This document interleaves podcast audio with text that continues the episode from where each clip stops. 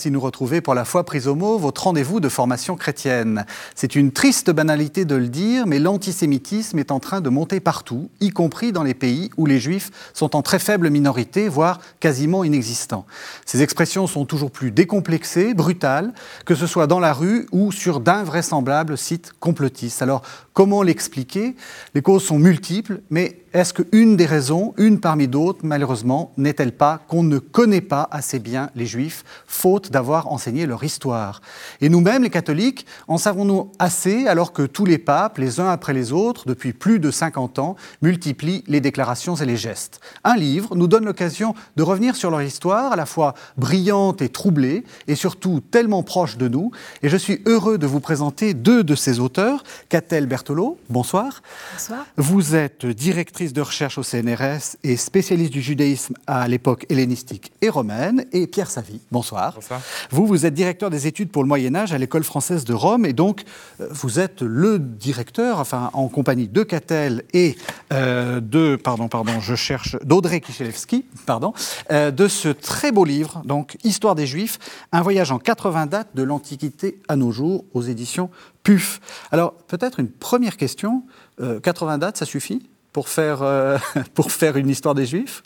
Non, bien sûr que non, mais, mais 586 pages suffisent. C'est-à-dire que c'est une manière euh, évidemment discutable de, s'arrêter à un chiffre, un chiffre rond, même s'il n'a pas de signification particulière, et d'entrer dans toute l'histoire juive. On a quand même ambitionné de la saisir tout entière, depuis la première date.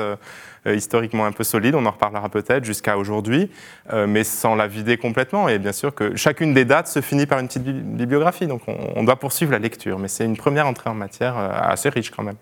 Alors, quand est-ce que le peuple juif entre dans l'histoire? Quelle est la, la date de la première, du premier témoignage historique?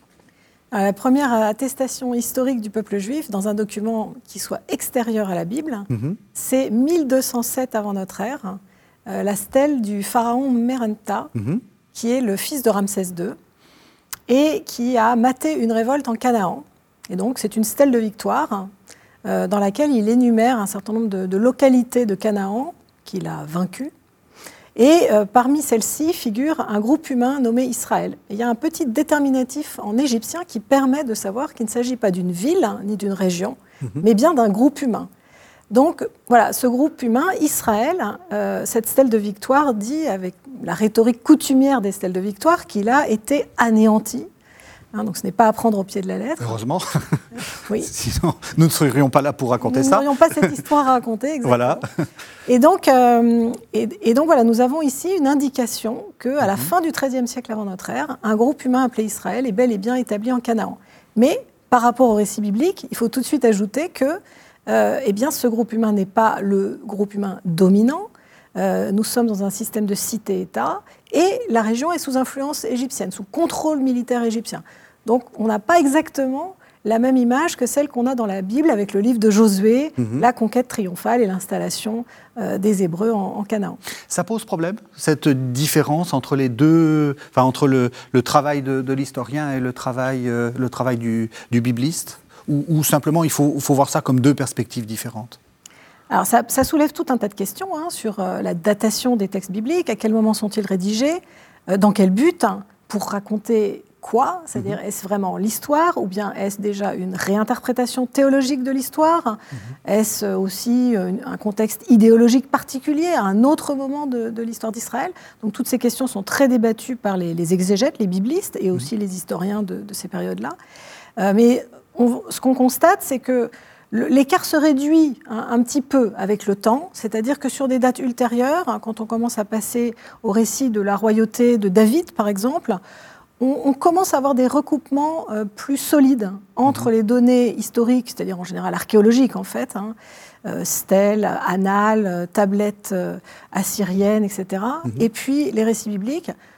puisque par exemple on a une stèle dite de Teldan hein, de la mhm. fin du, du 9e siècle avant notre ère, qui, elle, mentionne la, maison de David, la dynastie de David, donc fait allusion à David comme le fondateur d'une dynastie royale en Juda, donc dans le royaume de Juda. Ce qui, pour le coup, recoupe quand même euh, les informations que les récits bibliques fournissent. Donc, selon les cas, on peut avoir un écart plus ou moins grand. Mhm. Et bon, évidemment, ça n'enlève rien au côté quand même théologique, hein, globalement, de, des livres qu'on appelle historiques dans la Bible, qui ne sont pas des livres d'histoire au sens strict, du point de vue de l'historien, mais plutôt déjà une relecture théologique. Alors, ce qui est intéressant, et Catel vient de le dire, Catel Berthelot, c'est que euh, dès le début, le, peuple juif est donc euh, dans une situation, euh, enfin, sous la, sous la coupe des, des, Égyptiens, donc avec, une, avec une situation, j'allais dire, mélangée. il n'est pas en diaspora, puisqu'il est, il est chez lui, d'une certaine façon, mais on, on, voit très vite que le, les frontières géographiques d'occupation du peuple ne se réduit pas à la, toute petite euh, Judée, enfin ce qu'on pourrait appeler l'État d'Israël pour aller vite actuel. Oui, en effet, ben, il y, a, cette, euh, euh, origine hors de ce lieu promis, puisque c'est quand même en, Égypte que, ce peuple, enfin, dont, ce peuple vient. Il en est extrait et, mené par Moïse, en, effet, en, terre promise. Donc il y a ce rapport très compliqué au lieu. Et ce rapport compliqué, qu'on peut peut-être de façon un peu rétrospective assigner au cœur de l'identité juive avec le statut d'étranger, puisque le, mhm. la notion de, peuple qui a lui-même été étranger au sein d'un autre peuple et qui, à ce titre, se doit de, se comporter de manière irréprochable à l'égard des, étrangers, est présente et même ressassée dans, la Bible juive. Donc euh, oui, vous avez raison, il y a là quelque chose d'assez frappant. Il y a ensuite, euh, faut-il la qualifier de parenthèse, je ne crois pas, une longue période euh, de présence quand même dans un lieu avec une souveraineté, dans un lieu précis et, et, dominé euh, par, euh, par ce peuple. Et puis il y a ensuite ce qu'on a appelé euh, la, dispersion, la diaspora, qui, qui s'étend et qui dure peut-être encore. Enfin, les, points de vue sont assez partagés sur cette question-là, mais qui en tout cas dure deux millénaires environ. Donc mhm. bien évidemment que cette histoire écrase un peu le reste, mais il ne faudrait pas qu'elle conduise à oublier qu'il y a eu des périodes préalables à l'installation en terre promise et de souveraineté dans cette, dans cette Judée dont, vous parliez. Avec donc des, des ponts hein, entre l'époque contemporaine et l'époque ancienne. Enfin, d'une certaine façon, euh, euh, la fondation de l'État d'Israël rappelle une époque euh, qui est très ancienne, qui est votre époque à vous, si j'ose dire, l'époque, l'époque, l'époque antique. Oui, c'est-à-dire qu'on réfléchit souvent, quand on parle de, l'histoire juive, en termes de peuple ou religion. Oui. Là, ce qu'on a vu avec l'exemple de la stèle de Merenta, c'est que ce dont on a la première attestation historique, c'est l'existence d'un peuple. Mhm. On n'a encore aucune information sur sa religion qui va probablement en fait émerger euh, bien plus tard. Hein. Mhm. en tout cas, le judaïsme dans sa version monothéiste, hein, c'est mhm. ça qu'on connaît aujourd'hui. Le monothéisme n'émerge que plus tard. Mhm. Mais il n'y a pas que ça, il y a effectivement la dimension étatique également, et qui caractérise à la fois l'Antiquité et la période contemporaine, avec euh, en 1948 la création de l'État d'Israël. Donc là, c'est vrai que c'est une spécificité de l'histoire juive. Il y a, je ne connais pas d'autres exemples de peuples qui aient eu cette expérience de vie étatique sous la forme de la royauté mhm. dans l'Antiquité, et puis qui renaissent comme un, État, cette fois-ci une démocratie, euh, dans, le monde contemporain. Mhm. Et, cette existence étatique dans l'Antiquité a été perturbée, c'est-à-dire qu'il y a eu la royauté en Israël, en Juda, puis euh, la disparition du royaume d'Israël, ensuite la disparition du royaume de Juda, puis une sorte de petite renaissance sous la forme du royaume asmonéen, qui est d'abord une dynastie de grands prêtres, et puis enfin le royaume hérodien, la dynastie hérodienne, un royaume client de Rome, donc dans une semi-autonomie. Mais voilà, il y a eu plusieurs épisodes mhm. euh, sous des formes variées. Alors, vous avez euh, commencé à dire que le monothéisme date euh, d'après l'an 1000, donc ce qui ne correspond pas exactement à ce que dit le, à ce qu'a dit le, texte. on apprend en lisant, en lisant ce livre que, ô surprise, la centralité du temple de Jérusalem n'est pas si évidente que ça. Il y avait d'autres temples. Oui, il y a eu d'autres temples. Il y en a eu avant, D'après les récits bibliques. Hein. D'après les récits bibliques, il y a d'autres sanctuaires avant la construction du temple, toujours d'après le récit biblique sous Salomon. Mais effectivement, on voit bien que euh, cette tendance à la centralisation du culte à Jérusalem euh, eh bien, est contrée par d'autres tendances. Et les hasards des découvertes archéologiques font qu'on connaît par exemple l'existence d'un temple judéen ou juif mmh. à Éléphantine, donc une île euh, sur le Nil dans le sud de l'Égypte, à l'époque perse, au 5e siècle avant notre ère. Euh, voilà, on a une colonie militaire judéenne installée là, parmi d'autres groupes. Euh, euh, araméens ou même caspiens, enfin voilà, des, mercenaires recrutés dans tout l'Empire perse qui sont installés en Égypte pour garder les frontières. Eh bien, ce groupe judéen a son propre temple, un temple à Yahoo, sa, divinité. Il, offre des sacrifices dans ce temple. donc, comme peut-être euh, l'équivalent de, ce qui se passait à Jérusalem au même moment. et alors, ce temple va être détruit mhm. par, enfin, sur l'ordre du gouverneur perse local, mais à l'instigation des prêtres égyptiens du dieu bélier Khnum, qui visiblement n'appréciait pas la pratique des sacrifices. Il devait y avoir une, sorte de concurrence. Voilà.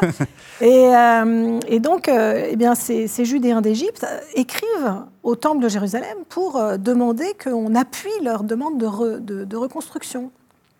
Mais il semble que ce soit resté lettre morte, c'est-à-dire que les autorités, les prêtres du temple de Jérusalem n'aient pas forcément apporté leur soutien à, cette requête. Mmh. Donc voilà, on voit qu'effectivement, euh, la centralisation du culte à Jérusalem a probablement été à un moment une réforme, ou en tout cas n'a pas abouti en une seule fois, et qu'il a fallu euh, petit à petit éliminer euh, des temples concurrents.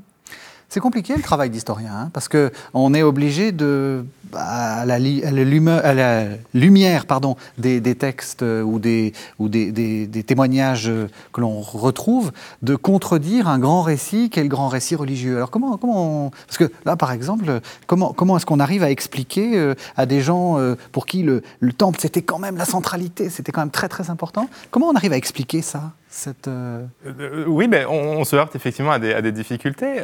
La question initiale que vous posiez sur le, le rapport entre récit biblique et source extra-biblique, historique, archéologique. Euh, c'est un problème que l'historien rencontre, mais auquel il peut répondre, je crois, mais qu'après nous, comme auteurs, nous rencontrons auprès de nos lecteurs, Absolument. qui peuvent nous interpeller euh, en nous demandant pourquoi commencer si tard et euh, est-ce qu'il est, tellement légitime de faire si peu de cas du récit biblique, ce qui n'est pas le cas. Le livre utilise aussi le récit biblique, mais c'est vraiment une difficulté que rencontrent les lecteurs. Moi, il m'est arrivé de discuter avec des gens qui trouvaient que c'était quand même un peu, un peu gonflé de, de, mettre comme ça, de, de, laisser dans le silence toutes, ces, toutes, ces, toutes ces dates qui, précèdent la, stèle de, de donc euh, oui, oui, on est, on est bien sûr amené à, à, trancher ou à essayer de trancher et à avancer en mettant de côté les engagements euh, personnels de foi, les convictions. Ça vaut aussi pour l'époque contemporaine. il y a toutes sortes de convictions plutôt, disons, idéologiques ou politiques qui peuvent surgir, qui surgissent parfois peut-être dans le livre, mhm. mais qu'il s'agit de mettre de côté. C'est un des objectifs de notre métier, de faire preuve d'une forme de, neutralité euh, dans, dans, dans l'objectivité, le, le jugement, qui est plus ou moins facile à atteindre, mais qui est vraiment fondamental. Alors, on, va, euh, on, a parlé de, on a parlé de diaspora. Je vous propose qu'on fasse une sorte de focus sur cette euh, diaspora. Alors là, on, va très vite. Hein. Euh, on était à, la stèle de Meremta autour de l'an 1000. On est à Éléphantine, on est en moins, 400, quelque chose comme ça 5e siècle avant. Voilà. Et là, là, on va se retrouver à Alexandrie, dans l'Alexandrie du 2e siècle, 1er siècle, vous me direz, avec la lettre d'Aristée. C'est le, le chapitre 5. Et en fait, cette lettre d'Aristée raconte comment le pharaon d'Égypte a décidé, c'est un grec, a décidé de euh, traduire en grec la, la Bible juive. Et donc on va entendre un passage de la lettre d'Aristée, c'est le chapitre 5. Le roi Ptolémée au grand prêtre Éléazar, salut et santé, étant donné qu'un nombre assez considérable de juifs habitent sur notre territoire.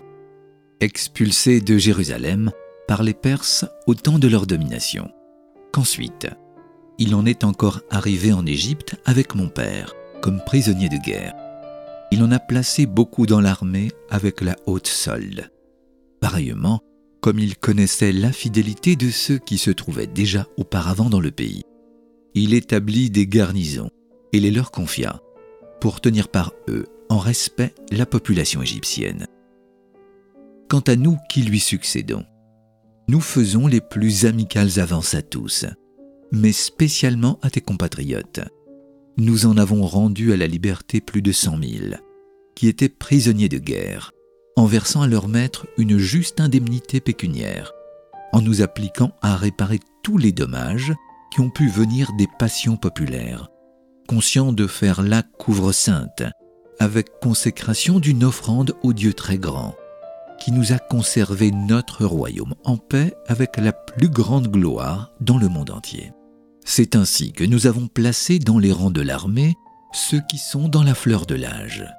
Quant à ceux qui présentaient des aptitudes mêmes pour notre service personnel et méritaient qu'on leur confiât une charge à la cour, nous les avons placés à la tête de certains services.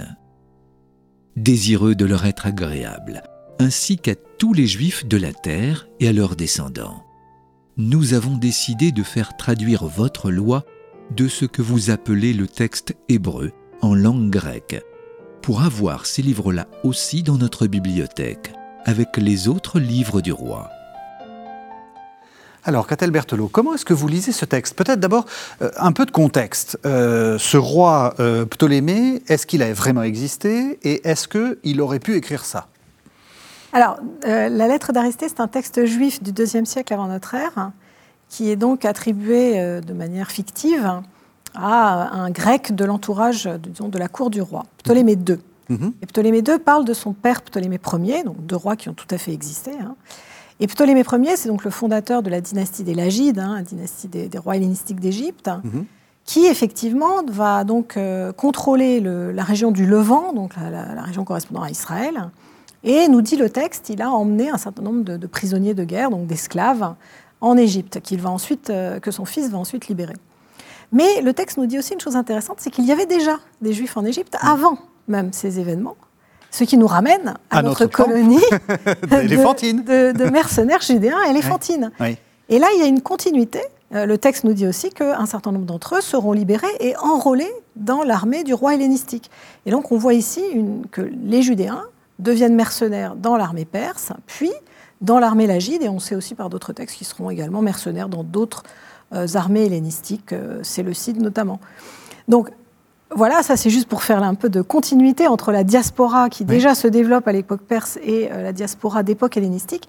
Mais c'est vrai qu'on voit une explosion de la présence juive en Égypte à l'époque hellénistique, donc entre le 3 siècle avant et le 1er siècle avant.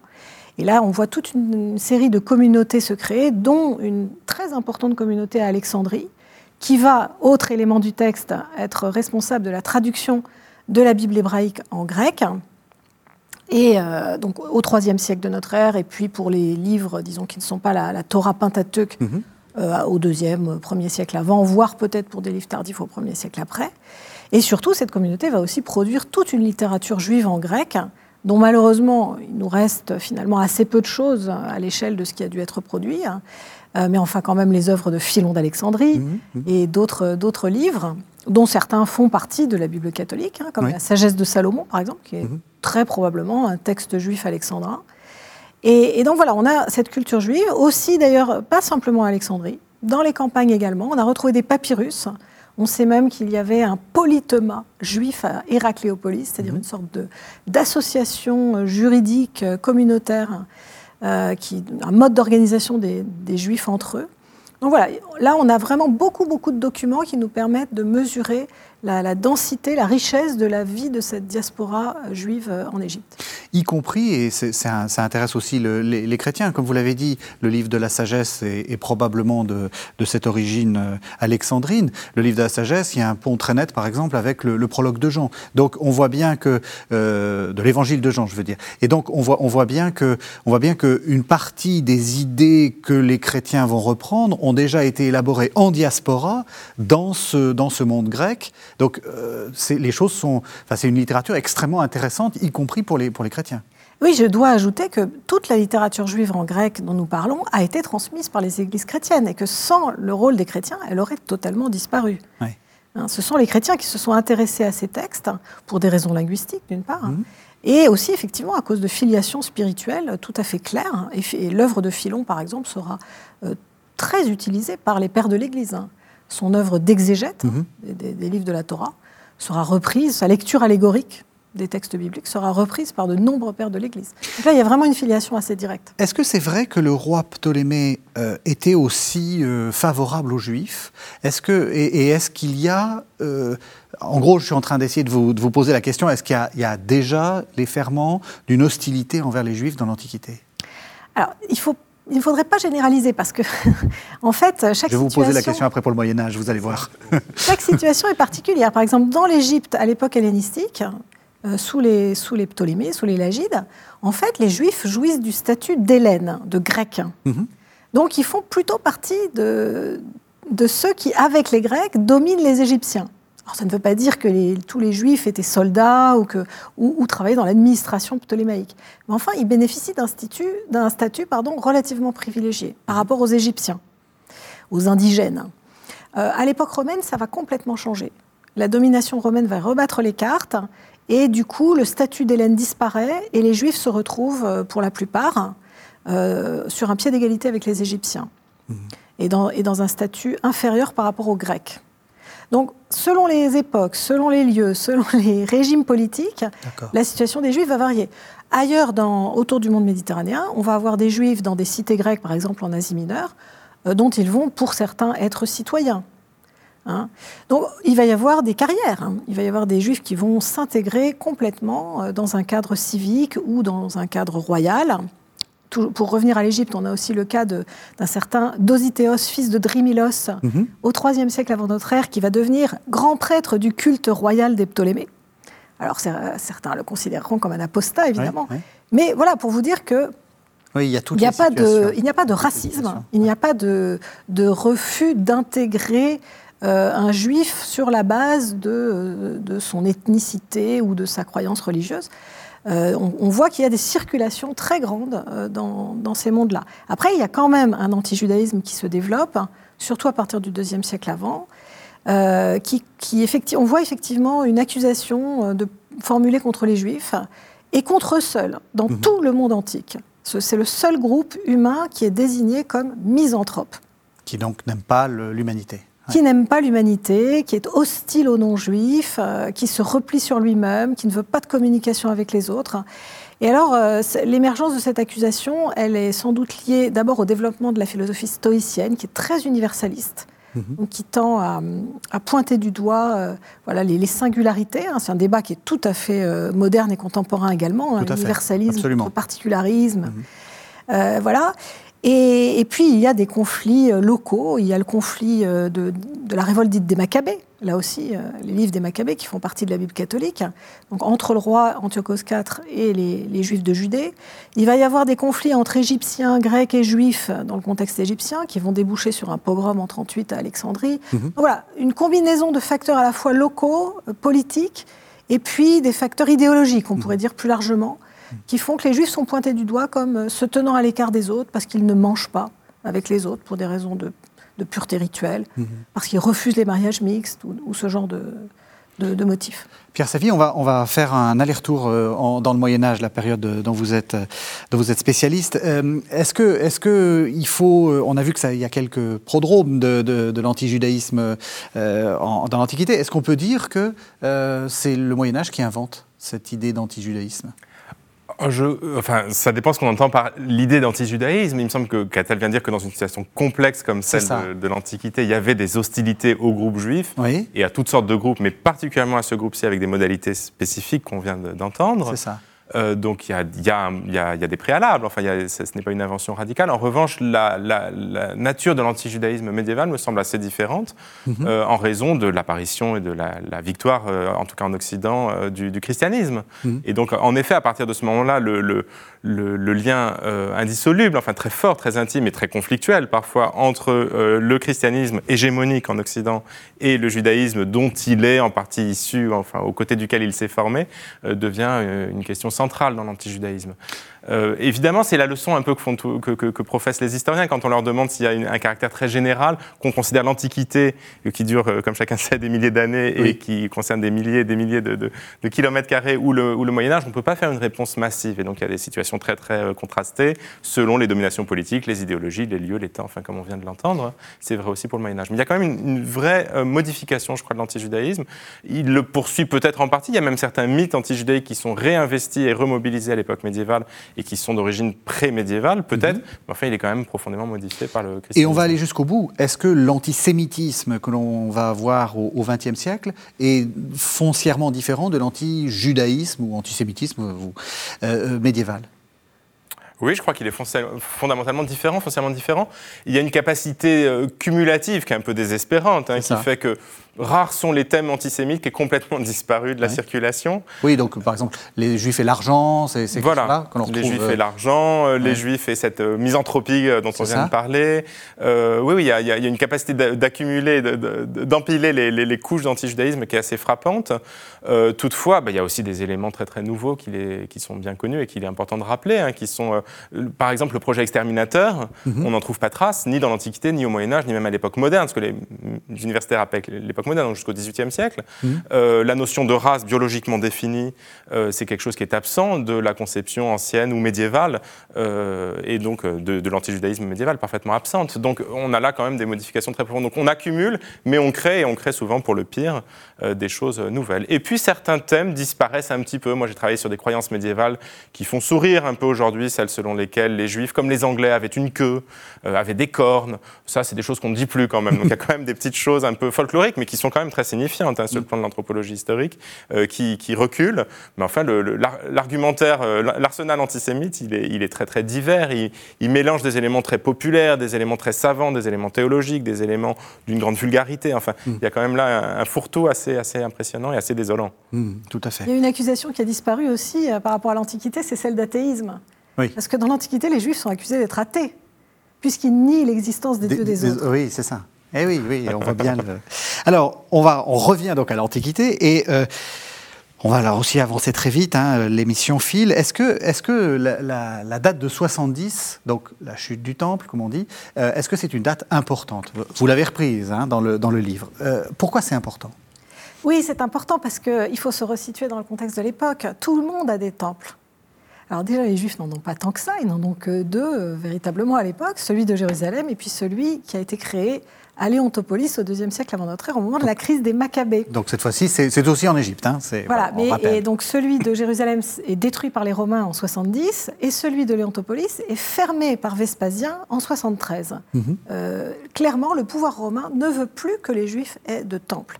Et en fait, c'est une manière de dire que le Dieu d'Israël a été vaincu, qu'il a été définitivement battu par les dieux de Rome. Et même s'il n'y aura pas d'interdiction du judaïsme au sens d'interdiction du mode de vie juif, des lois juives, des pratiques juives, le fait que les Romains refusent la reconstruction du temple sera très très mal vécu par l'ensemble du monde juif. Et c'est probablement ce qui va déclencher les deux révoltes suivantes, Mhm. celle de 115-117 et celle de 132-135. Celle de 132-135, on le sait parce qu'il y a des monnaies qui mettent vraiment le temple en avant. Et on sait que c'était le, le fait de reprendre Jérusalem et de reconstruire le temple était tout à fait central dans, dans les motivations de- des rebelles. Mais donc ça va, ça va être un véritable traumatisme. Euh, mais le judaïsme était quand même bien équipé pour survivre spirituellement à ce traumatisme, Oui. puisque le- les synagogues exi- existaient déjà. Mhm. On a des attestations de synagogues déjà en Égypte au IIIe siècle avant notre ère, et on sait que même à Jérusalem, il y avait des synagogues au 1er siècle de notre ère. Oui. Donc la, le temple ne- la synagogue ne vient pas remplacer le temple. Elle a un rôle Ça, c'est très important. Oui, oui. Ouais. Elle a un rôle différent des maisons d'études, de prières, etc., de rassemblement communautaire plus généralement. Et elle va permettre donc à, à cette vie spirituelle juive de, de se poursuivre. Et euh, après, ce sont les rabbins qui vont prendre la relève, euh, enfin, progressivement. hein. Ce ne sont pas les seuls acteurs du judaïsme après 70, contrairement à ce qu'on a dit pendant longtemps. Et ils vont, à- en codifiant la loi juive, Mhm. la Mishnah, puis le Talmud, ils vont quand même permettre aussi au mode de vie juif de, de retrouver là une colonne vertébrale, un- un- des textes de référence qui vont lui permettre de traverser l'histoire jusqu'à ce qu'on en arrive à dire, comme à Heinrich Heine, que la Torah est la patrie portative du peuple Du juif. peuple juif. Mais c'est vrai qu'un livre Oui. de- qui couvre trois millénaires d'histoire, il est bien obligé de donner une importance considérable à des dates dont peut-être on pourrait débattre de l'importance au moment où se produisent les événements, Oui. mais parce qu'il prend en compte ce qui est rétrospectif, ce qui est construction d'une mémoire liée à ces dates. Et c'est vrai que la date de 70, dans ce contexte, elle, euh, enfin, rétrospectivement, elle prend une immense importance dans l'histoire du, du peuple juif, puisque les juifs continuent de porter le deuil de ce temple, tout en bénéficiant aussi de l'espèce de, de dispersion de la sacralité qu'a qu'a causé la suppression du temple, puisque euh, chaque maison euh, devient une sorte de petit hôtel, les sacrifices sont remplacés par des prières récitées trois fois par jour par chacun. Mhm. Donc il y, a- il y a là un effet paradoxalement euh, positif, en tout cas une sorte euh, oui, de dispersion et de multiplication de la, de la sacralité abolie euh, dans son cœur qui était le temple. Alors c'est en partie des reconstructions postérieures qui s'étalent sur plusieurs siècles, après 70, mais en tout cas aujourd'hui c'est impossible de ne pas considérer cette date comme euh, non fondamentale dans, dans cette conscience diasporique de longue durée. En revanche, 70 n'est pas la date de la diaspora. Euh, le- la date du début de. On peut dire plutôt c'est ce que vous avez dit, 130, 132. hein, après, c'est là où ça commence, enfin, où, où il n'y a plus normalement de juifs à Jérusalem, c'est ce qu'on dit. Alors, il n'y avait probablement plus beaucoup de juifs à Jérusalem après 70, hein, Oui. avec la présence d'une légion romaine stationnée à Jérusalem et le temple détruit. euh, je doute qu'il y ait eu beaucoup de juifs, euh, même dans les années qui ont suivi. Mais euh, ça ne veut pas dire qu'il n'y en avait plus du tout en Judée. Cela dit, on, observe quand même un déplacement hein, des populations juives de la Judée vers la Galilée. Mhm. Les académies rabbiniques vont se créer plutôt en Galilée, ou vers, vers l'Aude, hein, mhm. vers la côte. Euh, donc voilà, donc, mais pas forcément d'ailleurs en dehors de la terre d'Israël, puisque là on, est bien, on reste bien dans ce périmètre. Et il y aura effectivement aussi beaucoup, beaucoup de prisonniers, beaucoup d'esclaves hein, qui vont être emmenés, vendus. Mhm. Donc il y aura une dispersion, certes, mais pas totale, euh, en aucun cas, et euh, qui vient s'ajouter à d'autres dispersions. C'est-à-dire que ça n'est pas le début de la diaspora. C'est ça, ça c'est très hein. important. Ça, a commencé bien avant. Ça a commencé avec l'exil à Babylone, ça s'est continué avec euh, des déplacements, des, des juifs qui s'enrôlent comme mercenaires, qui vont être un petit peu partout dans l'Empire perse, puis dans les royaumes hellénistiques. Donc en fait, c'est la continuation de quelque chose, d'une tendance déjà à, la dispersion, au voyage, à, l'installation dans, des zones extrêmement variées. Tendance au voyage, mais pas forcément tendance à, la mission. Enfin, je veux dire, euh, est-ce que le judaïsme a été prosélyte? C'est une question assez débattue. Euh, il est souvent question d'un prosélytisme juif, y compris aujourd'hui pour désigner certains euh, courants euh, piétistes, racidiques, qui pratiquent un prosélytisme à l'intérieur. Il s'agit de faire retourner les membres du peuple à l'observance, à la Torah, de les faire procéder, enfin de, les inviter à un chemin de retour. en revanche, si on entend prosélytisme au sens plus courant, peut-être de, volonté convertisseuse, ce que vous évoquez avec la mission, ben oui, la question est débattue. Il paraît certain que le sentiment selon lequel aujourd'hui aujourd'hui, le judaïsme est relativement fermé. Il envisage la conversion, mais il n'invite pas les autres nations à la conversion. est un sentiment assez tardif. Enfin, à l'époque médiévale, c'est déjà le cas. Il semble que dans l'Antiquité, euh, les, possibilités d'entrer dans le peuple fussent plus nombreuses mhm. euh, et que, euh, que c'est progressivement qu'un certain nombre de, normes se sont imposées, la matrilinéarité et puis la mise en place d'un processus de conversion plus exigeant, plus compliqué qu'il n'était au début. Donc c'est sans doute une histoire assez contrastée. Mais enfin, à l'époque médiévale, c'est aussi que la question se pose assez peu. Il y a quelques cas de conversion au judaïsme. Mhm. Euh, les sources euh, en témoignent d'un certain nombre de cas, mais enfin, la question se pose encore assez peu.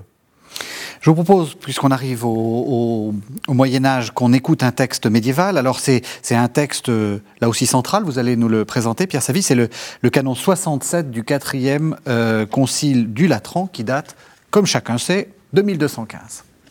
Plus la religion chrétienne s'efforce de rejeter les pratiques usuraires, plus celles-ci se répandent avec perfidie chez les Juifs. Ils sont en passe d'épuiser à bref délai les richesses des chrétiens. Nous entendons, en nos régions, aider les chrétiens à échapper au sévice des Juifs. Nous statuons donc ceci par décret synodal. Si, à l'avenir, sous quelque prétexte, les Juifs extorquent des intérêts usuraires aux chrétiens, tout commerce entre juifs et chrétiens devra cesser jusqu'à juste réparation des graves préjudices infligés. Les chrétiens eux-mêmes, si nécessaire, seront contraints par censure ecclésiastique, sans appel, de cesser tout commerce avec eux. Nous enjoignons toutefois aux princes d'épargner à cet égard les chrétiens en s'appliquant plutôt à détourner les juifs de commettre de si lourdes injustices sous menace de sanctions identiques. Nous décrétons qu'il convient d'obliger les Juifs à s'acquitter envers les églises des dîmes et offrandes qu'elles recevaient des maisons et autres biens avant qu'ils ne soient passés à quelque titre que ce soit entre leurs mains, de telle sorte que les églises ne soient point lésées.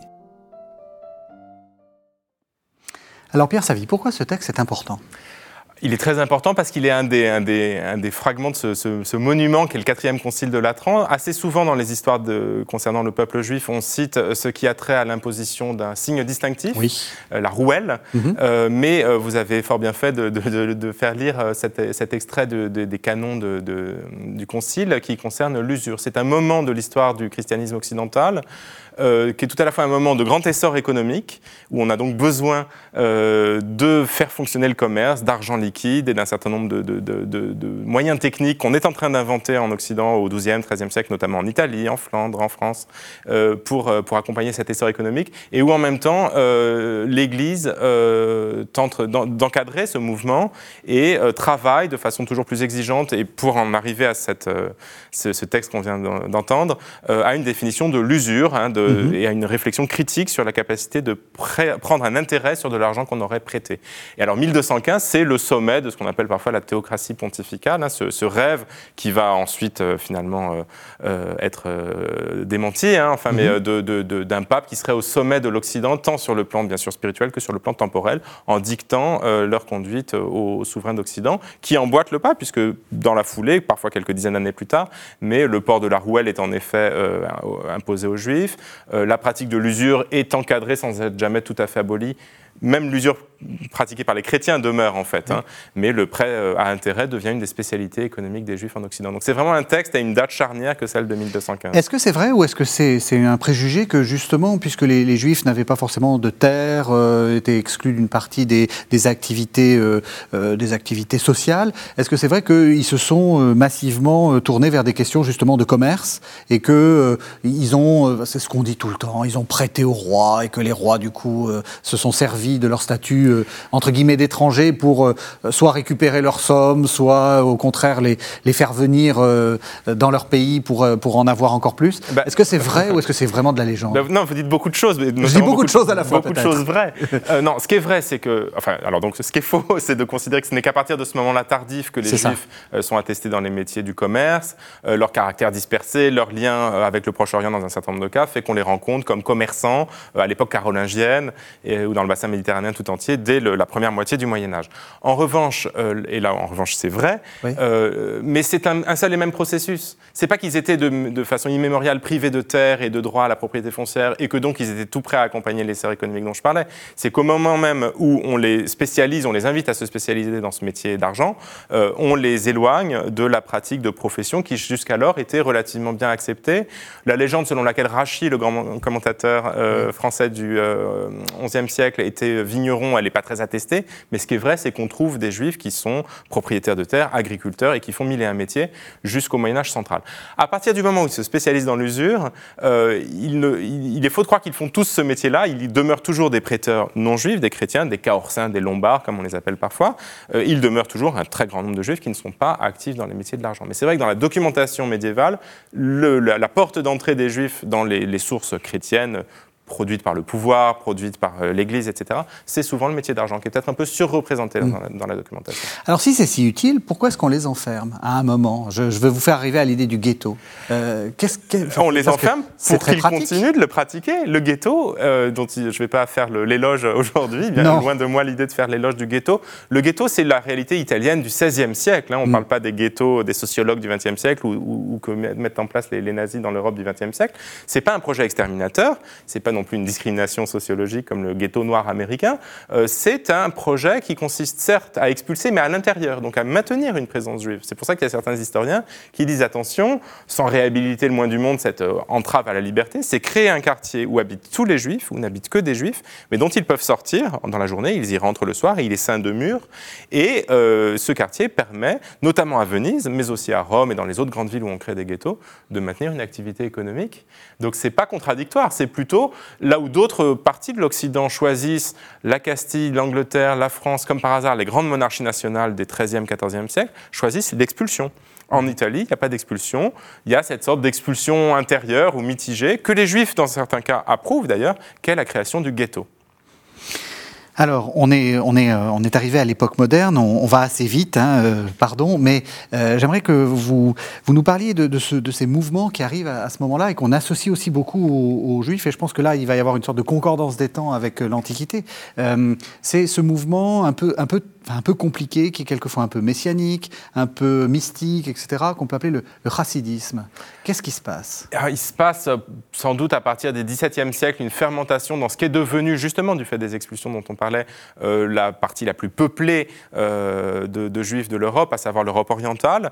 une grande agitation qui est aussi très connectée avec ce qui se passe au contraire dans le monde, dans le Proche-Orient et en Turquie, et qui fait que fleurissent des mouvements messianiques euh, mais toujours dans un rapport très intéressant à observer euh, en relation avec ce qui, se passe du côté de la rationalité, du côté des Lumières. C'est ce que certaines notices du livre consacrées à Mendelssohn ou au chassidisme euh, mettent en avant, c'est que le judaïsme, qui a une sorte de pilier central qui serait le pilier de l'exégèse, du commentaire et du Talmud, se trouve aussi flanqué de deux autres courants qui dialoguent en fait de façon parfois très violente et critique hein, à l'égard de l'autre, qui sont un mouvement rationaliste et un mouvement plus mystique, plus fervent, insistant contre le, le, le, supposé laxisme de certains courants rationaliste sur la ferveur et sur une foi entière qui passe par une dimension mystique. Et ça, c'est le chassidisme qui apparaît à la fin du XVIIIe et au XIXe siècle. Et la notice qui est consacrée à ce mouvement dans le livre, c'est euh, euh, la compilation d'un texte de légende autour du fondateur du, du chassidisme, le Baal Shem Tov, en 1814. Mais quelqu'un comme Maïmonide, qui est quand même la grande figure du rationalisme juif, qui est l'équivalent de Thomas d'Aquin, enfin, mhm. qui, est, qui, a lu Aristote, etc. Il est aussi très très lu en milieu chassidique encore aujourd'hui. Hein, les mouvements euh, les plus courants et les plus fréquents euh, aujourd'hui dans le monde de chassidisme, ce sont les, les Lubavitch, qui sont de grands lecteurs et commentateurs de Maïmonide. Donc il y a là quelque chose d'intéressant dans la circulation et le dialogue en fait entre des composantes du, judaïsme. Est-ce que vous, reconnaissez vos, euh, vous reconnaissez vos juifs de l'Antiquité avec justement cette, idée de composante, de... et puis, et puis la, comment dire, la, persistance de, cette dualité euh, finalement assez politique, etc. Puis un côté un peu mystique.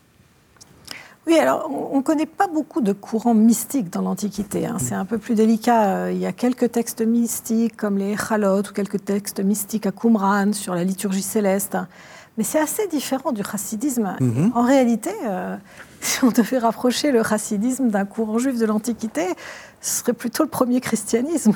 Oui, oui, oui. Parce que c'est plutôt l'idée du, maître charismatique, euh, la, pauvreté, euh, la joie peut-être aussi, même si on n'a pas vraiment de récit de Jésus dansant avec ses disciples. Mais le côté, les, miracles. Hein le côté thaumaturgique. Hein, ah bah Voilà. Une notion de sainteté hein, que mm. certains juifs très rationalistes, les mitnagdim, comme on les appelle, c'est-à-dire les opposants de tradition lituanienne, euh, les vinas, pour donner un nom qu'on mm. connaît aujourd'hui en France, euh, reprochent au chassidim, c'est justement cette, cette, cette, installation de la sainteté euh, hors de Dieu et dans ce monde et aux mains d'hommes. Ça, mm. c'est un problème pour eux, en effet.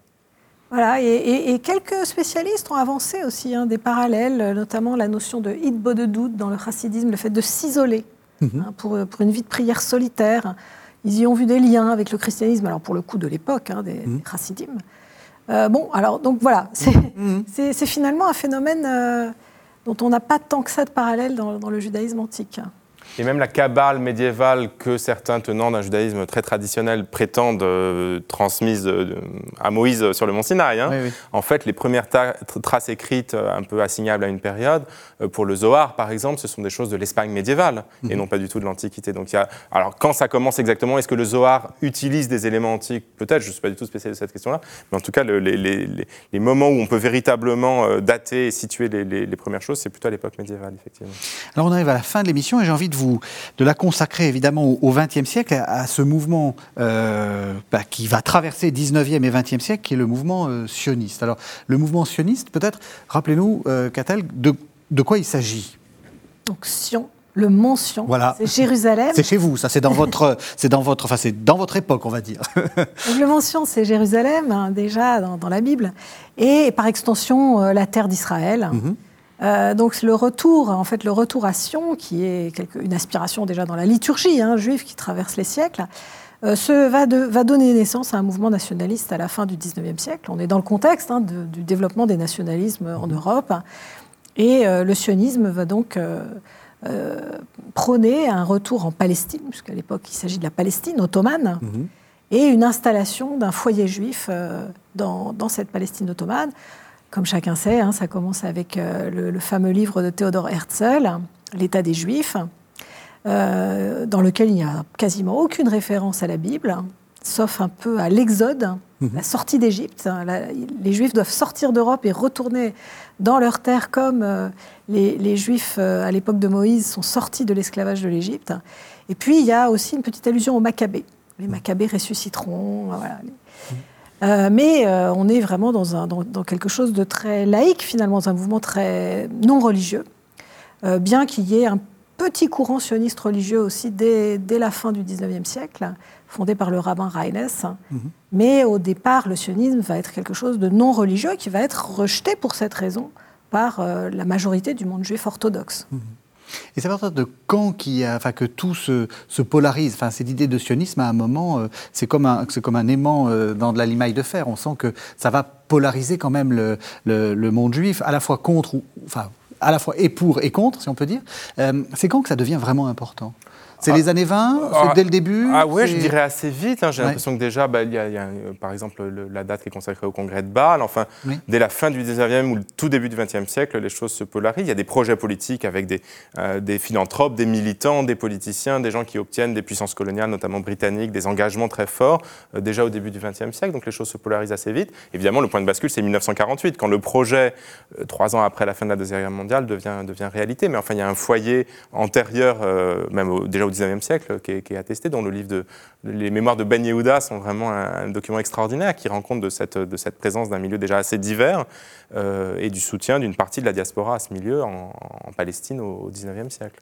Et donc il faut le rappeler, euh, l'établissement de, de, colons juifs ou de, juifs venus de, euh, venus de, l'étranger, de, la terre d'Israël en Israël, date bien avant, bien avant 48. Ah oui, on rencontre dans les sources italiennes des gens qui, au XVIe siècle, prennent un bateau et vont s'établir là-bas. Il y a ce que les Yerushalmim, hein, les juifs de tradition euh, depuis des siècles, sont encore présents aujourd'hui avec des, petites euh, spécificités liturgiques particulières. Euh, donc oui, oui alors évidemment, ce sont des nombres assez réduits, mais enfin, la mhm. présence juive est déjà assez importante au, XIXe siècle et euh, elle devient même assez institutionnalisée à, dans la première moitié du XXe siècle, avant, la création de l'État. Mhm.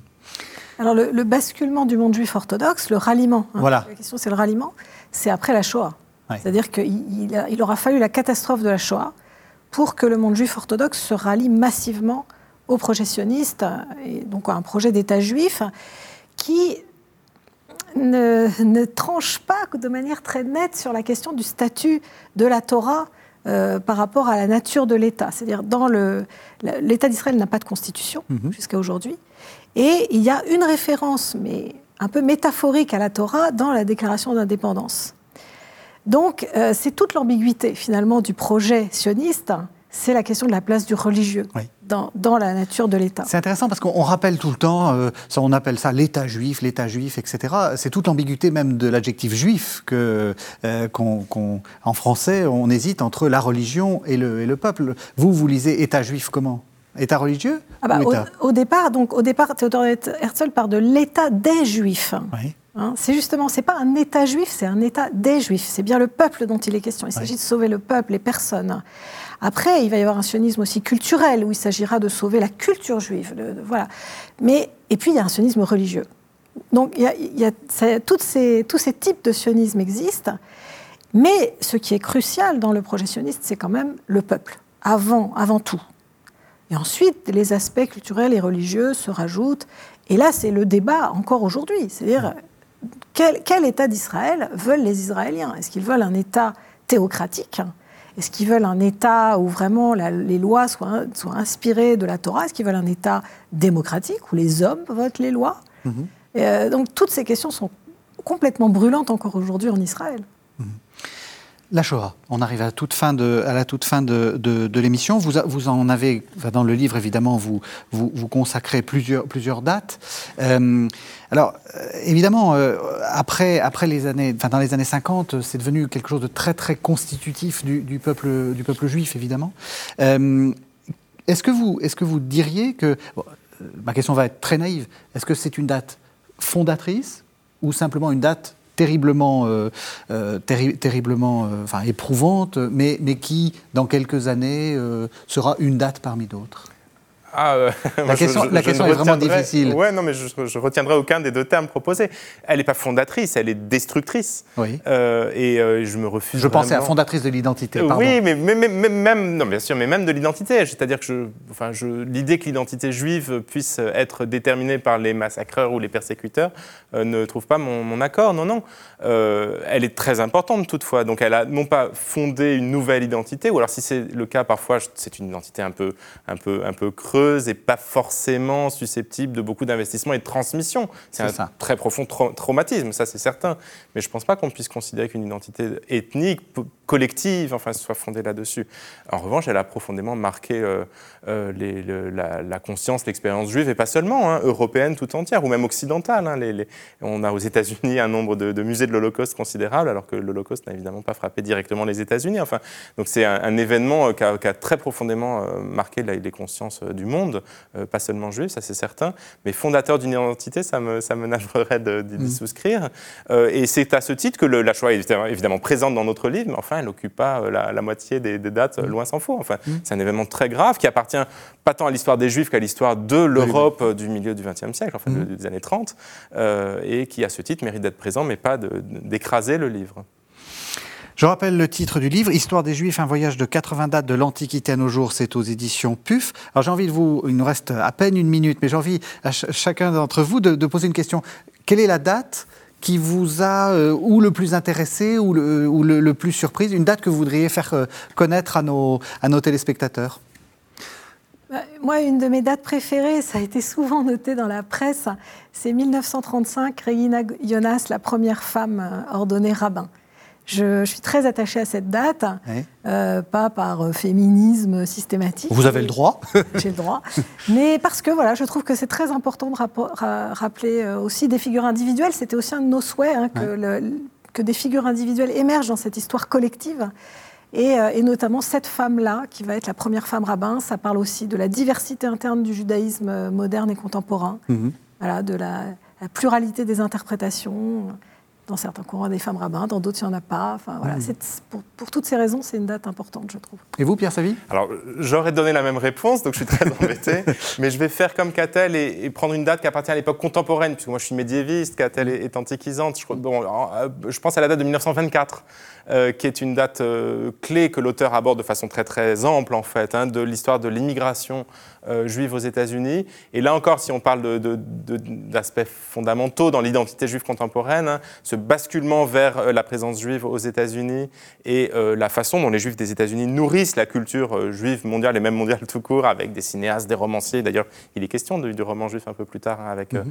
avec Philippe Roth dans le livre. Mais enfin, 1924, c'est voilà, une date méconnue, un, un changement dans la politique migratoire euh, états-unienne à l'égard des juifs de Russie essentiellement, euh, mais qui prend euh, toute son importance. Et c'est un peu ça les d'histoire, c'est de nous faire prendre conscience à partir d'un événement biographique comme Regina Jonas, à partir d'un élément du droit de la migration, combien finalement les choses s'inscrivent dans la longue durée et sont déterminantes pour le, le monde tout entier.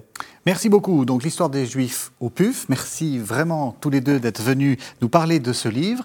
Merci d'avoir suivi cette émission. Vous savez que vous pouvez la retrouver sur le site internet de la chaîne www ktotv.com et on se retrouve la semaine prochaine.